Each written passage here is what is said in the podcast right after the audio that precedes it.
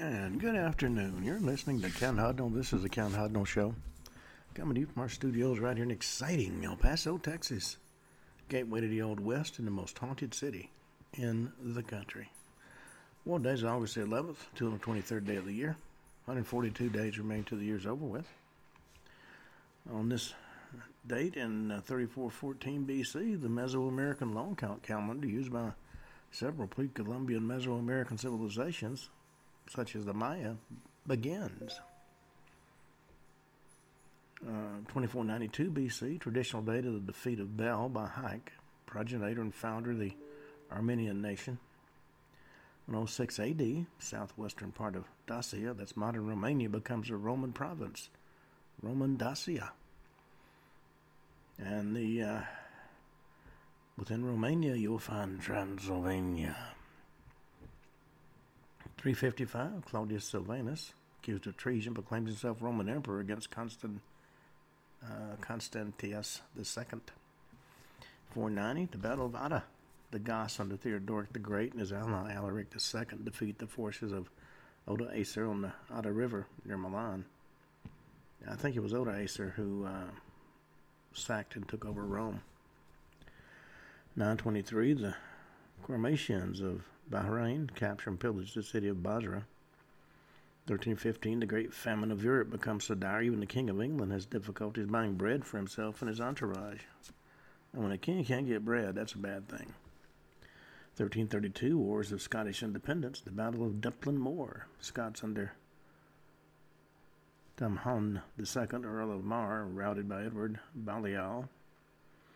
1473, the Battle of Lukbeli, Ahmed the Conqueror of the Ottoman Empire decisively defeats Uzun Hassan of Akwatan. 1492, Rodrigo de Borja is elected as head of the Catholic Church. Took the name Pope Alexander VI because nobody could spell his real name. 1675, the Franco Dutch War. Forces the Holy Roman Empire defeat the French at the Battle of Kanzerbrook. 1786, Captain Francis Light establishes the British colony of Penang in Malaysia. 1804, Francis II assumes the title of the first Emperor of Austria. 1812, the Peninsula War. French troops engage British Portuguese forces in the Battle of Majorhadonhana. 1813, in Colombia, Juan de Corral declares independence of Antioquia. 1858, the Eiger in the Bernese Alps is ascended for the first time by Charles Barrington, accompanied by Christian Almer and Peter Bohren. 1871, an explosion of gun cotton occurs in Stowmarket, England. 28 people are killed. For those that are not familiar with gun, uh, the Stowmarket gun cotton explosion happened at the Prentice Gun Cotton Factory in Stowmarket, Suffolk. It was blown up by two massive explosions that occurred inside the factory. Killed 28 people, as I said, and injured about 70 others. Well, gun cotton began to be produced as a replacement for gunpowder as a propellant in firearms and for use in low-order explosives in mining. And even before the explosion that took place at Stowmarket, um, earlier factories that had produced it discontinued production soon after uh, due to the explosion, due to the volatility of the substances during manufacture. It was Sir Frederick Abel who developed a manufacturing process that eliminated the impurities in natural cellulose, making it easier to produce and a stable product that was safer to handle. And it was this process that was being used at the Stowmarket factory. The previous accident had killed two or three people in 1864. Well, 1898 Spanish American War. American troops entered the city of Mayagüez, Puerto Rico. 1918 World War I, the Battle of Amiens ends. 1919 Germany's Weimar Republic is signed into law, or the uh, Weimar Constitution is signed into law. 1920, the 1920 Cork hunger strike begins, which eventually results in the deaths of three Irish Republicans, including the Lord Mayor of Cork, Terence MacSwiney. Now, if you go on a hunger strike and kill yourself in starvation, that's just dumb.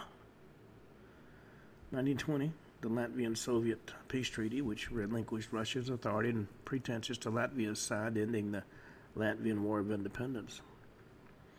1929, Babe Ruth becomes the first baseball player to hit 500 home runs in his career with a home run at League Park in Cleveland, Ohio. 1934, the first civilian prisoners arrive at the federal prison at Alcatraz Island. Been a military prison before that. And before that, it was um, the fortress to guard the, the harbor during, uh, during the Civil War. Well, in 1942, actress Hedy Lamarr and composer George Antheil got a patent for a frequency hopping spread spectrum communication system. Later becomes the basis for modern technologies and wireless telephones, two-way radio communications, and Wi-Fi. And it's amazing that she came up with that. Apparently, she was a pretty good inventor. 1945, Poles in Krakow engaged in a pogrom against Jews in the city, killed one and wounded five. 1952, Hussein bin Talal is proclaimed king of Jordan. 1959, Sarajevo International Airport, second largest airport in Russia, opens up on this date. 1960, Chad declares independence from France. 1961, the former Portuguese territories in India of Dadra and Nagar Havel merged to create the Union Territory Dadra and Nagar Havel. 1962, Vostok 3 launches from the Baikonur Cosmodrome, and cosmonaut Andrian Nikolaev becomes the first person to float in microgravity. 1965, race riots, known as the Watts riots, began in the Watts area of Los Angeles. 1969, the Apollo 11 astronauts are released by a three week quarantine following their liftoff from the moon. 1972, Vietnam War, last U.S. ground combat unit leaves uh, South Vietnam. 1975, East Timor, Governor Mario Lemos Pires of Portuguese Timor abandons the capital, Dili, following a coup by the Timorese Democratic Union in the outbreak of civil war between the uh, Timorese Democratic Union and Fretilin. 1979, two Aeroflot Tupolev Tu-134s collide over the Ukrainian city of Dnipro. Hmm. Podzhrinsk and crash, killing all 178 on board both airliners. 1982, a bomb explodes in Pan Am Flight 830 en route from Tokyo, Japan to Honolulu, Hawaii. Kill one passenger and injured 15 others. 1984, we began bombing in five minutes. Uh, President Ronald Reagan, while running for re-election, jokes while preparing to make his weekly Saturday address on National Public Radio. 1988, a meeting between Syed Imam al-Sharif, Osama bin Laden, Abdullah Yusuf Azam, and the leaders of the Egyptian Islamic Jihad in Afghanistan culminates in the formation of Al-Qaeda. 1992, the Mall of America in Bloomington, Minnesota opens up. At that time, it was the largest shopping mall in the United States. Uh, 2000, an air rage incident occurs on board Southwest Airlines Flight 1763 when 19 year old Jonathan Burton attempts to storm the cockpit, but he's subdued by other passengers and they beat the crap out of him. He died of his injuries. 2003, NATO takes over command of the peacekeeping force in Afghanistan, marking its first major operation outside of Europe in its 54 year history. 2003, Jemaah Islamiyah leader Ridwan Isamuddin, better known as Ambali, is arrested in Bangkok, Thailand. 2006, the oil tanker MT Solar One sinks off the coast of Guimaras and the Negros Islands in the Philippines, causing the country's worst oil spill. 2012, at least 306 people were killed and 3,000 others injured in a pair of earthquakes near Tabriz, Iran. 2017, at least 41 people were killed another 179 injured after two passenger trains collide in Alexandria, Egypt. And in 2023, Luna 25 launches from the Vostochny Cosmodrome Well, I was reading something earlier today about um, some little known things about space travel. It seems a, lot has gone on that we, the taxpayers, um, didn't know a thing about it. There's something called the NASA files. And we're going to open those up. And then in our next show, we'll go back to unsolved murders. Because a lot of people seem to like that. And our government, and all the governments, that is, in actuality, do a lot of things they don't want you to know about. Even though you're paying the bill. Now, what the heck? Okay, da da dum dum.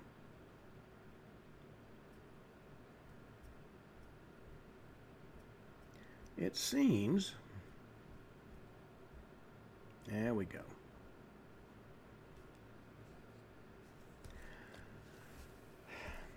A lot of things go on that we don't know about. For example, in late August of 2018, the International Space Station pressure began to drop, causing the real threat of losing the station and the six astronauts on board. There's a very real and distinct possibility of losing this, uh, what's referred to as the crowning achievement of mankind.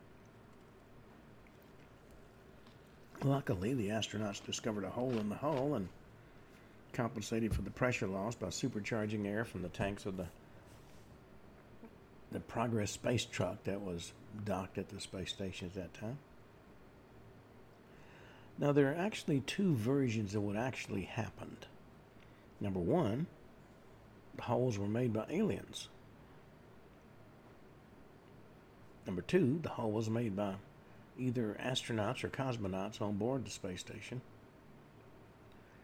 And I was given what I was assured was the real version and it will um, cause you to scratch your head.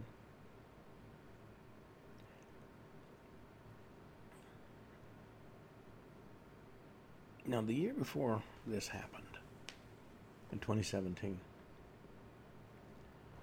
uh, the crew of six people was on the space station. There were Russians Oleg Artemyev and Sergei Prokopyev German Alexander Gerst, Americans Andrew Feustel, who was the crew commander, Richard Arnold, and Serena Anunon, A N U N O N. Now, we need to be clear about this. She was the representative of the so called weaker sex, if you can actually apply that expression any longer. August 8, 2018, about noon, flight engineer Serena uh, closes for half an hour in the high tech toilet uh, waste and hygiene compartment. Now, this is considered the pride and joy of American aeronautics. But after she spent that half hour in there, the Astro toilet failed permanently. It couldn't even be repaired. A lot of questions were aroused about what the hell she was doing, but August 21st, 2018, the crew commander, Andrew Feustel, had a long talk with the Russian cosmonauts in what were described later as obscene terms, describing diapers and this damn woman and strongly requesting permission to go to the toilet in the Russian module. And the Russians, of course, had to phone home about that request, but uh, Flight Control Center did not coordinate uh, that particular requested decision since Russian bathroom and its reservations are and reservoirs are designed only for two people and they simply couldn't stand a triple load. Picture, if you will, being on a bus and you gotta go and there's a line waiting to go to the bathroom in the back of the bus. That's pretty much the situation. In addition, Russian U.S. relationships were at its lowest point at that time since the Cold War, so uh, American and German astronauts are forced to wear diapers in the space station. Now, there are two toilets on board a space station, one in the Russian segment and one in the U.S. segment. Both have been, let's just say, less than uh, optimum, breaking and requiring all plumbing jobs to get them working again. In May of 2009, system was installed to convert uh, recycled urine into clean drinking water. It's also recycled into water for bathing and food preparation. According to astronaut Sandra Magnus, it's one of those uh, horrible and fascinating kind of things. At the time the urine uh, recycling system was installed, she was living on the station. She said, We're drinking processed water that started out as urine.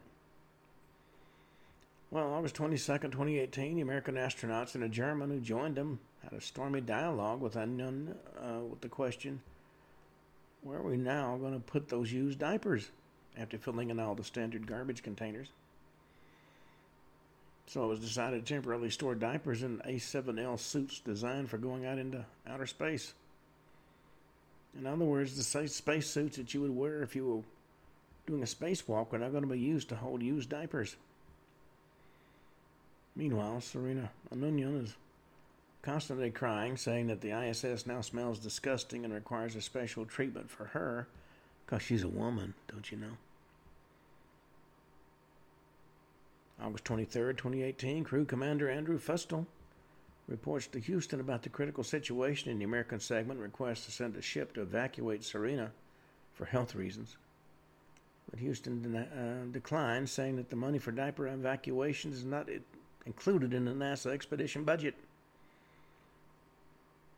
But that response, Serena Auñón continues her crying jag.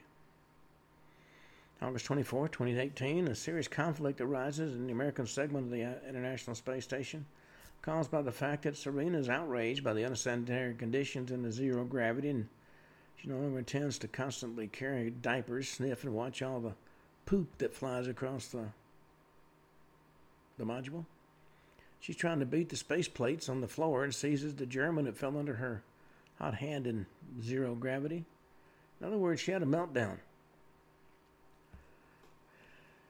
Well, August 25th, 2018, Russian cosmonauts go into outer space to carry out work on the orbiting of uh, four nanosatellites, installing the antenna for the Russian German experiment Icarus.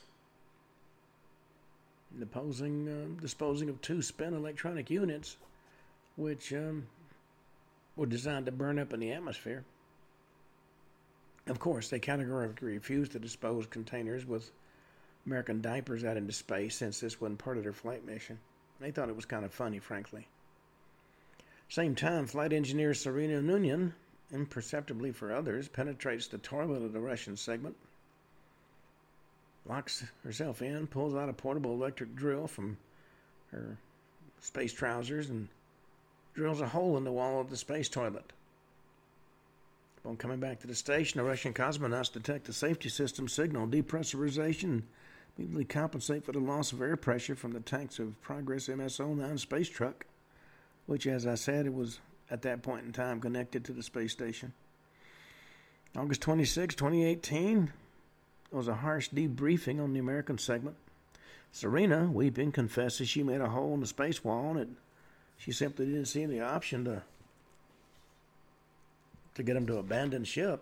Besides, she wanted to call the ship at the expense of the Russians and, in the process, discredit the backward Russian technology.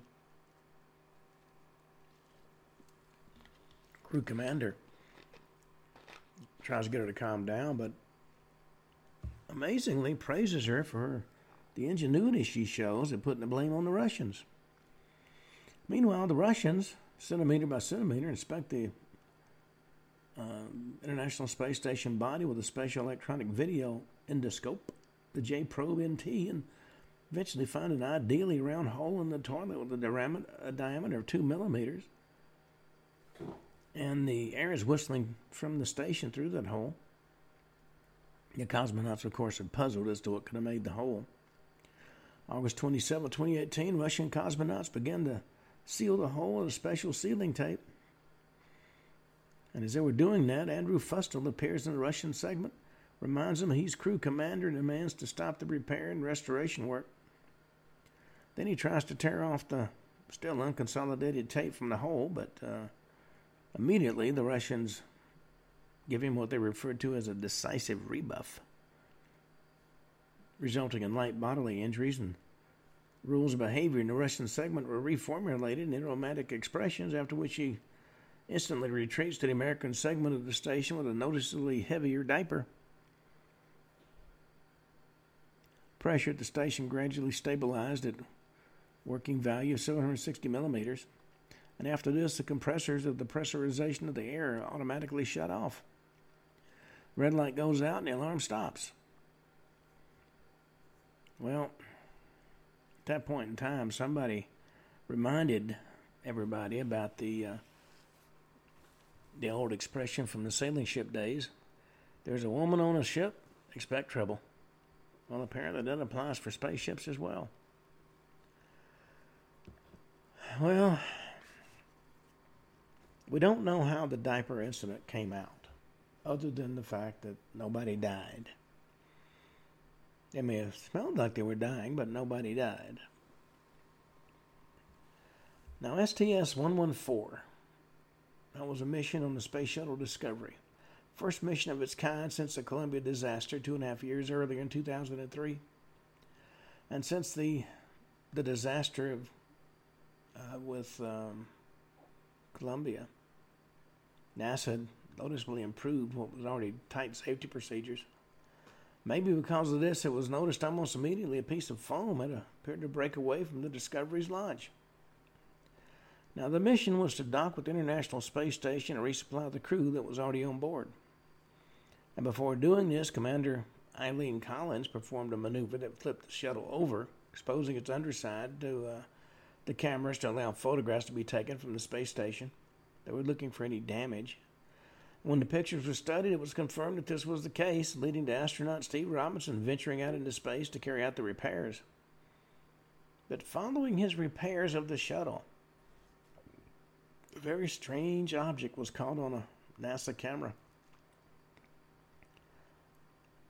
Now, I will point out that even today, if you know the web address, you can view space through the cameras of the space station. But interestingly enough, whenever something unknown comes on the screen, all the cameras shut off. Must have been made by the lowest bidder. But the object in this particular case was white against the black backdrop of space, flew by the shuttle in the distance, and appeared to stop briefly before it changed its flight path several times. This movement led to the object being nicknamed the boomerang. Well, after investigating the footage, NASA stated the object was nothing more than space debris, which is their um, what they call almost anything they don't understand. Over Discovery, astronauts dismissed that theory, claiming the object's change in direction was proof it was intelligently guided. July 2015, astronaut Scott Kelly innocently tweeted a picture from the International Space Station. He set the record for the longest amount of time in space set the internet ablaze as UFO enthusiasts claimed to see a strange tubular spacecraft in the top right of the photograph that Scott Kelly sent. Strange tube like object actually does appear to be UFO orbiting above the Earth's surface. But when the contrast of the picture was altered, it appeared to show it was nothing more than the antenna of the space station itself. Well, not only does this supposedly solved the mystery as to what the object was, it also explains why Kelly would have noticed anything strange when he was taking the photo. Now, while he wasn't tweeting pictures of supposed UFOs, he was involved in more strange experiments for NASA. With anticipation of future manned missions to Mars, NASA needed to discover the long term effects on the human body being in space. And since he was a twin, he was the ideal candidate to monitor while in orbit and compare him to his twin brother Mark, who was back on Earth. Now, the experiments carried out for several months following Scott Kelly's return to Earth in March of 2016 um, yielded some interesting results. According to what NASA said, the change related to 7% of the gene expression that changed during uh, spaceflight that had not returned to pre flight levels after six months on Earth. NASA said there at the beginning of their understanding of how spaceflight uh, affects the molecular level of the human body. NASA and other researchers collaborating on these studies announced more comprehensive results in March of 2019. They said Kelly's base DNA didn't completely change by 7% during his time in space. His gene expression, the transcribing and translation of genes, not the genes themselves, was actually changed during his year on the space station. 7% never came back to normal. In other words, it was determined that space flights might change your personality, number of your traits, and your body by as much as 7%. Now, it seems that weird DNA mutation occurs in plants that go into space as well. November 2008, 250 cherry tree seeds were taken to the International Space Station.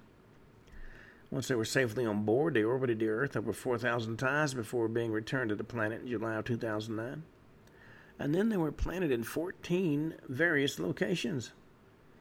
Strangely, the sapling had grown to 13 feet tall, much faster than earthly seeds, and produced several flowers. And what was even stranger than that was the flower had five petals as opposed to the 30 that's usually expected to be found. Exactly similar results have been recorded at three other locations. Now, what scientists can't say for sure at the time, the seeds been orbiting the Earth and the space station played a part in their quickened growth on Earth. They stated they couldn't rule it out being a factor either.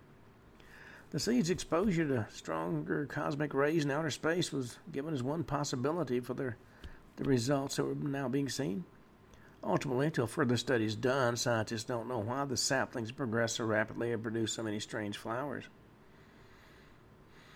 April 2016, 20 year old Jacob Beeson from Stourport-on-Severn in Worcestershire, England, was viewing the inter- live International Space Station feed on his mobile phone when he suddenly saw something that just left him stunned.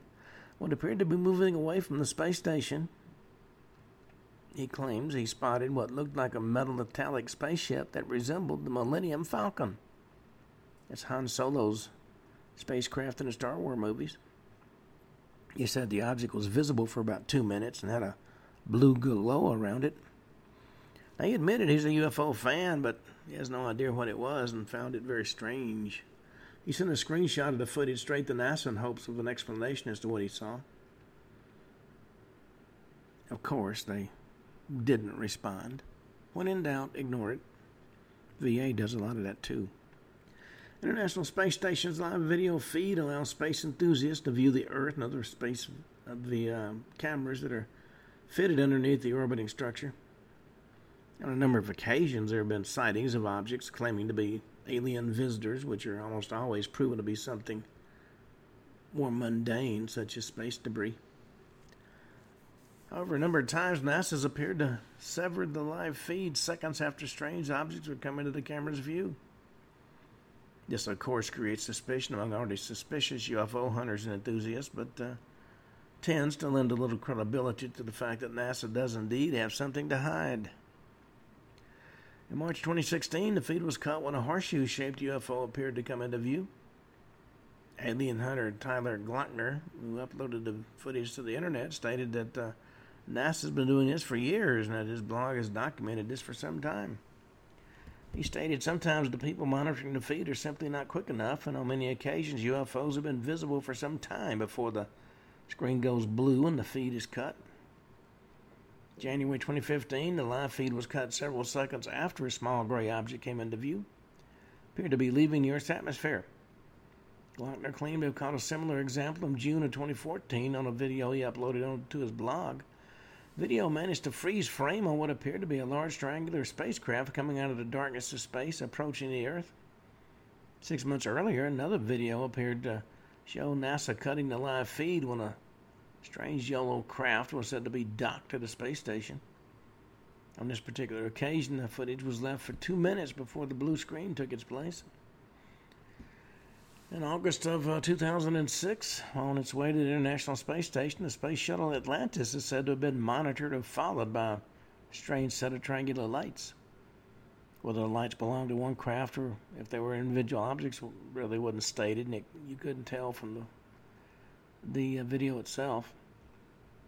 However, according to NASA's usual claims, UFO enthusiasts saw nothing more than glowing space debris. On a more serious note, NASA did investigate the lights. They seemed to come into view just short of 30 seconds into the launch. With memories of the 2003 tragic Columbia mission still fresh in everybody's mind, NASA immediate response was to rule out the lights as part of the shuttle that might have broken away. NASA ultimately stated, although it was late in the launch to see this kind of debris, it's certainly not unusual. Debris can be jettisoned from the shuttle as the bay doors are opened during the liftoff procedure. The explanation afforded was the lights, which they admitted were very close to the shuttle, could have been uh, ice. Now, didn't know ice had electrical connections, but apparently so. That being said, Atlantis Commander Brent Jett stated later that the object didn't look like anything he'd seen outside the shuttle before, and unlike any space debris he could expect to witness. And while on a spacewalk to collect samples outside the International Space Station in August 2014, Russian astronauts claimed to have discovered living organisms, alive and well, that were clinging to the outside of the craft. Organisms are said to be identified as plankton and most likely originated on Earth. Astronauts aren't sure how exactly the plankton could have gotten there, nor how they survived in outer space, but NASA will tell you they're seldom wrong. Scientists ruled out the theory of the plankton hitching a ride on a spacecraft due to the fact species identified weren't found anywhere near any of the launch points. And the fact that living organisms can be found 16 to 32 kilometers, that's 10 to 20 miles above the Earth, is nothing compared to the space station being 322 kilometers, that's 200 miles above the Earth's surface. It suggests such life forms can survive in the complete vacuum of outer space. 2005, Leroy Chiao was commander of the International Space Station. While on a spacewalk, he saw white lights aligned in an upside down check formation whiz right past him. He said a string of fishing boats along the South African NASA said a string of fishing boats along the South African coast could explain what he saw. But let's be frank here. Chiao was 230 miles above the Earth when this happened. There had to be some hellacious strong boat spotlights to be seen from all the way up there. Early 2005, the same astronaut almost starved to death on the space station. Winter 2004, though, an unmanned cargo ship due to deliver fresh food and supplies to the space station was delayed. In response, the crew members on board Expedition 10, uh, Commander Leroy Chiao of the U.S. and flight engineer Salizhan Sharipov of Russia had to ration their meals. Two ended up severely cutting their regular food consumption to conserve supplies, eating mostly desserts and candies for weeks. I've done that before because they're good. Well, in 2014, European Space Agency astronaut Samantha Cristoforetti was on her way to the International Space Station for the first time when she saw the normally gray ISS bathed in a glowing orange light.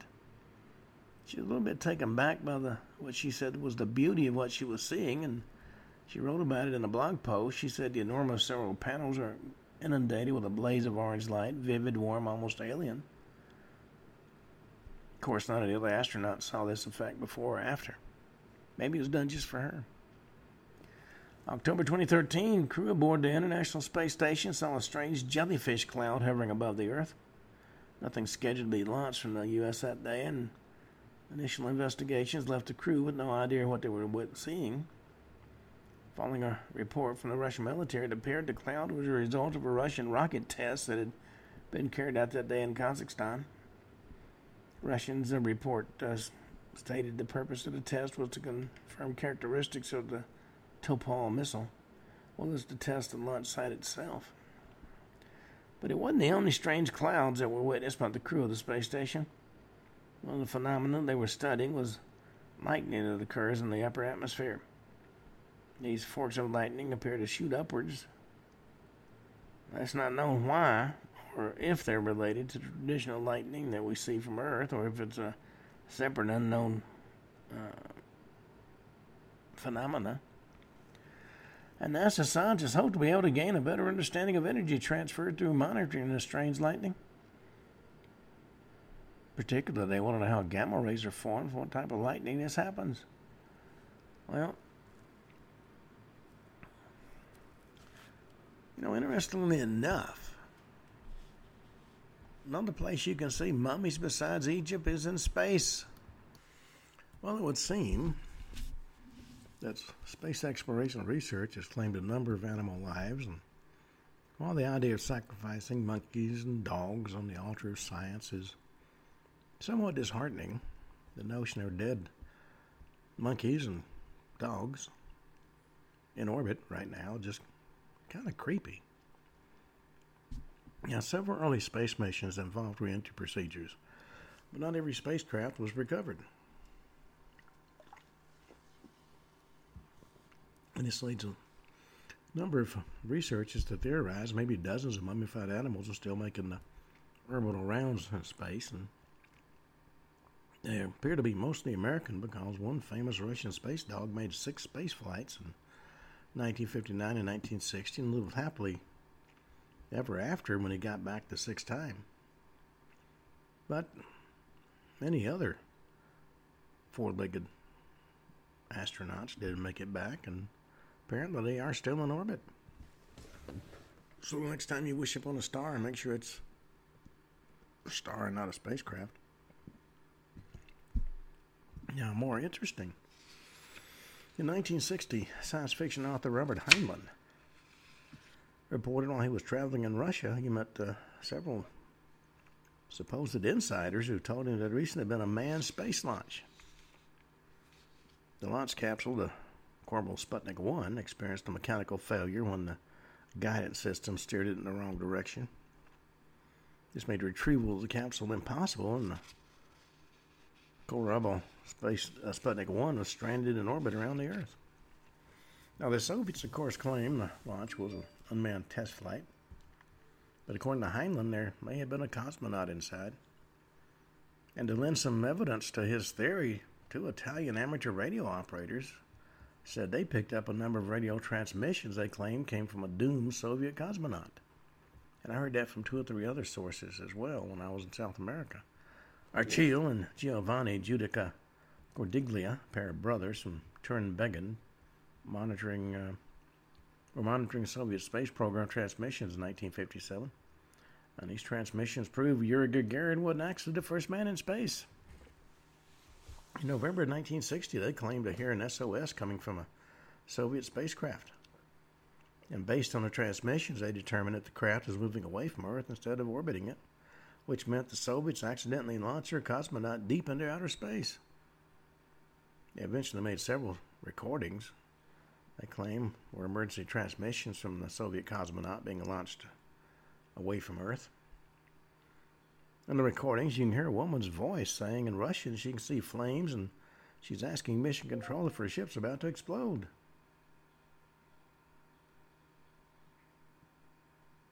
And if the, the recordings are real, then it means that the uh, first woman in space was actually launched by the Soviets and apparently died in space. Which does raise a number of uh, fascinating questions. Hmm.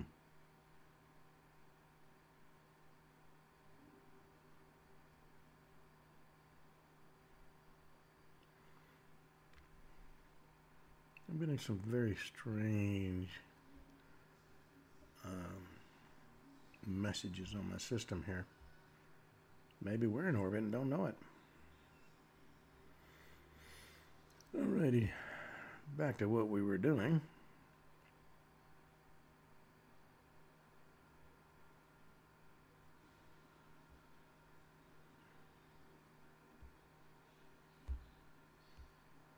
Let's try one more time. Alrighty.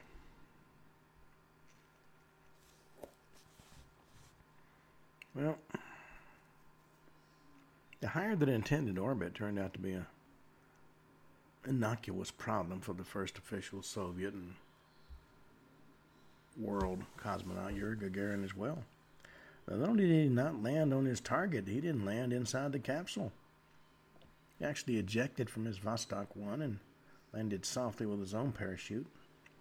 His off target landing was a result of the only major malfunction in the mission. Just after the retro fire burn during the early reentry and early descent, Vostok 1 began to roll. And it got worse with the when the instrument unit failed to separate from the, the descent portion of the spacecraft. A series of cables failed to sever completely, keeping the two portions linked together. Well, they eventually separated 10 minutes after they were supposed to when the heat from the atmosphere burned through the cables. Gagarin was spared a dangerous tumbling reentry. And then again, the main parachute for the Vostok was uh, late to deploy, forcing Gagarin to eject from the capsule early. And he separated from his ejection seat and opened his own parachute. Now, Vostok's parachute did eventually open, but well after Gagarin's did. Cosmonaut landed 10 minutes after and miles away from his capsule Saratov, region of the Soviet Union not far from the border with Kazakhstan. Landed in rural farmland, startling curious onlookers with a spacesuit and helmet. Well, of course, his first uh, concern was to find a telephone, call for a taxi. He knew he was off target and had to alert ground control. He landed safely. And his true descent method, which makes it abundantly clear that he didn't land inside his capsule, wasn't revealed until 1971. Reports also praised Gagarin for his perfect flight, but in fact, he didn't pilot the Vostok capsule. Psychologists working with the Soviet space program are worried exposure to weightlessness would impact the pilot's decision making patterns, so the pilot was effectively locked out of controlling his own space capsule.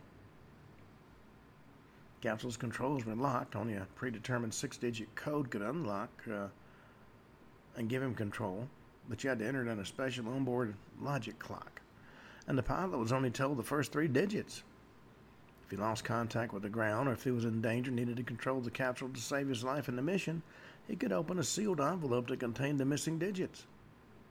Without forcibly unlocking the controls, the capsule would be entirely controlled either by automatic systems or by the ground flight mission control. Gagarin, for whatever reason, did not open the sealed envelope. Well, he wound up becoming a world hero, but the question is how many uncounted human and animals, American and Russian, would be hero mummies floating in outer space?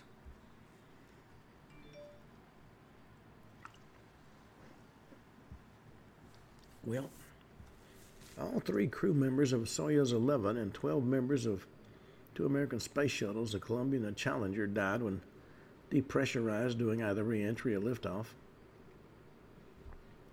But in 1965, a technician at Johnson Space Center in Houston lived to tell about the experience.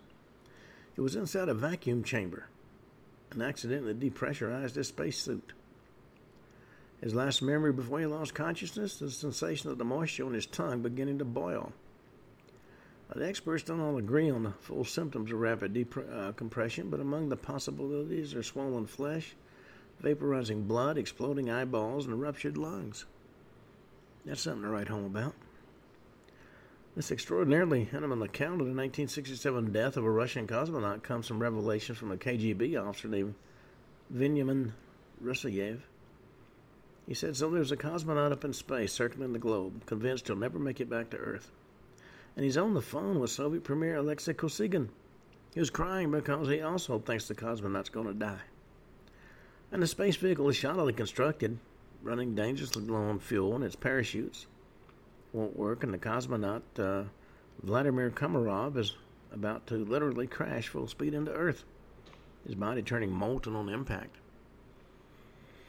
As he head to his doom, U.S. listening post in Turkey hear him crying in rage, cursing the people who put him inside a bot spaceship. And what's more shocking, that uh, Komarov himself expected to die.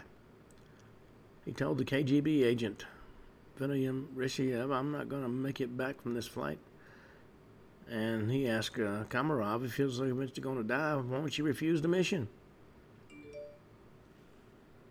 Well, he said if I don't make this flight, they'll send the backup pilot instead, and that's Yuri Gagarin, and he'll die instead of me. We got to take care of him. Well, Gagarin was just as anxious to take care of uh, Komarov, it seems. On launch day, April 23, 1967, he showed up at the launch site, demanded to be put in a spacesuit, even though nobody was expecting him to go up in the in the um, spacecraft. Soviet journalist who was there, Yaroslav Golovanov, called this behavior a sudden caprice. They thought Gagarin was trying to muscle into the flight to save his friend. When American intelligence monitoring the Soyuz, and according to National Security Agency analyst Perry Fellwock, they knew they had problems for about two hours before Komarov died and were fighting to correct them. The uh, dialogue between Kosygin and Komarov was uh, taped. He had a video phone conversation, and Kosygin was crying. Told him he was a hero. And guy's wife got on the line, and they talked for a while. And he told her how to handle their affairs, what to do with the kids. It was not um, a good moment for anybody. Well, in 1965, cosmonaut Alexei Leonov, Leonov, first person ever completed a spacewalk. Trip outside the spacecraft went pretty much as planned, but when he tried to get back inside, things started to go south. When it was time to come back inside the ship, he realized the spacesuit had deformed for the lack of atmospheric pressure. He's going to have to go in head first rather than feet first, as had been planned. He simply would not fit back in the spaceship anymore and was risking to have to stay in space forever. He's also going to have to slowly let all the oxygen out of his suit in order to actually fit into the airlock. It was a very uncomfortable situation, he said. Uh, he could feel his temperature rising dangerously high with a rush of heat from my feet traveling up to my legs and arms. But, against all the odds, he did make it back inside. But his troubles didn't end there. Just before Leonov and his crewmate, Pavel Belyayev, were to start coming out of orbit and back to Earth, they realized their landing uh, module's automatic guidance system wasn't working properly. So they had to go back to Earth manually and they had to choose where to land. Wanting somewhere sparsely populated, but still within Soviet territory. So they headed for an area west of the Ural Mountains. But as soon as Belyayev turned on the engines, they noticed something was up. The communication cable still connected to the landing probe, and where the two cosmonauts were, so the to the um, it connected the landing probe to the orbit, orbit module and it was spinning around it as it threw him off course. Eventually, it burned through and the landing module came free, but the mishap meant they were 2,000 kilometers away from their planned landing spot. And they were also going to land in two feet of snow without any shelter except their landing capsule, and they only had one pistol to protect themselves. Autograph seekers, don't you know? Leonov and his commander were forced to wait for rescue for two days, surrounded by the howls of hungry wolves and the screaming of autograph seekers. Leonov and Belyayev weren't the only astronauts to have landed where they shouldn't have. Soyeon Yi, the first Korean in space, was coming back from the International Space Station in 2008 when her Soyuz capsule had to switch to a backup method for reentry and ended up going off course. 300 miles away from where she and the rest of the crew were supposed to land. Well, if Yi was surprised to have ended up there, it was nothing compared to what the Kazakhstani nomadic herders who came across her and her crewmates must have felt. Told the Korean Space Agency they had no idea about the space program, they had no idea about astronauts, and they had really big, huge eyes when they saw us. Of course, once they realized we were human and not alien, they helped us, but until then, it was touch and go. Well, the Shepherds helped one of Yi's crewmates get out of the Soyuz, and luckily the crew was able to get in touch with the Russian space agency using the satellite phone in the Soyuz, and they picked up a helicopter. In fact, all Russian space crews are armed with TP-82 pistols, developed specially for Russian cosmonauts, and they pack enough punch to take out a half-ton grizzly bear. That specification didn't accident either. Despite our sincerest hope, the Russians had armed their cosmonauts with a hand cannon to fight off aliens, or in the event they got into a space train robbery gunfight with the Americans, the gun was actually intended as a survival method once they got uh, they came back to Earth. Unlike the Americans who directed their spacecraft into the Pacific Ocean, Russians cleverly pointed their return capsules to the nice soft ground of Siberia. And as it is wont to happen, Capsules occasionally went off course, landing somewhere else in the vast, inhospitable wasteland. In one such instance, two cosmonauts ended up stranded in the middle of the woods in the Ural Mountains, 600 miles from their intended landing spot. With only a 9 millimeter pistol to deal with the bears and the wolves that worked in the woods around them. And despite the fact they never encountered either one, they managed to convince their bosses that future crews ought to be packing a little more firepower. Sadly, American crews never been given a survival harpoon gun to deal with the sharks in the Pacific Ocean. And of all the topics you might worry about, have you ever considered sex in space? Zero gravity sex is a topic of immense interest to teenage fanboys and scientists alike. And while the former are into it more for the prospect of kinky encounters of the fourth kind, the latter recognize it's a necessary fact of not only prolonged space missions, but the future of the human species itself. If you're launched into space with a, shall we say, a hot babe, at some point in time, you're going to want to become uh, more than pen pals. And if we're ever going to have to leave the rock we're on, we're going to have to learn our way around extraterrestrial sex. Both the U.S. and the former Soviet Union explored this topic from a space medicine standpoint, but they took on Newton's laws of motion and actually designed special garments to aid in the act. Found a botanist suit is which was the, uh, I guess you could say, the forerunner. Actually, a pair of twin jumpsuits that opened in the front and fasten each other with Velcro strips and zippers. Then you fasten that whole two person sex pod to a, something stable. So, to have to go to all this effort to get it set up, is space sex still appealing or does it just seem awkward and creepy? You don't see that on Star Trek. Astronaut Lisa Nowak was facing attempted murder charges after she drove a thousand miles to confront a rival for the affection of another astronaut, Bill Oefelein. She also wore a diaper, so she didn't have to stop. Nowak said she and Oefelein uh, had more than a working relationship, but less than a romantic relationship. Well, they never went into space on the same mission, but they couldn't possibly join the Space Sex Club. You've heard of the Mile High Club? About the Orbit Club? But clearly, some of their colleagues may well have engaged in some extraterrestrial sexual activities.